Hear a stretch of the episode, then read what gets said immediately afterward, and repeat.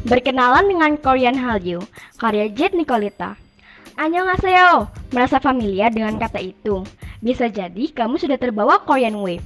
Menurut Wikipedia, Korean Wave adalah istilah yang diberikan untuk tersebarnya budaya pop Korea secara global di berbagai negara di dunia sejak tahun 1990-an.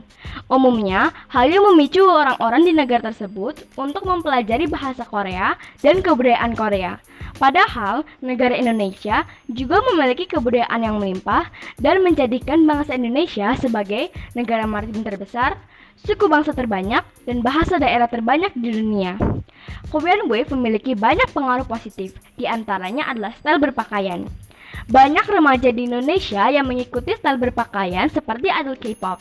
Selain itu, para K-popers banyak yang tertarik untuk mempelajari budaya di Korea seperti bahasanya. Merchandise K-pop terbilang cukup mahal, sehingga beberapa remaja harus menabung agar dapat membeli pernak-pernik grup favoritnya. Para K-popers biasanya punya banyak teman. Seringkali mereka berteman karena menyukai grup yang sama. Namun, ternyata Korean Wave ini juga mempunyai pengaruh yang buruk loh.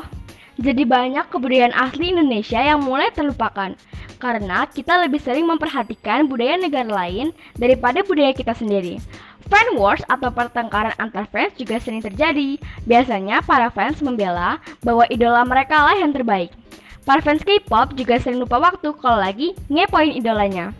Dari penjelasan di atas, intinya kita boleh kok mengikuti budaya Korea ini, tapi kita harus tetap ingat identitas kita bahwa kita terlahir sebagai orang Indonesia. Jadi kita tidak seharusnya melupakan kebudayaan negara kita sendiri. Terima kasih.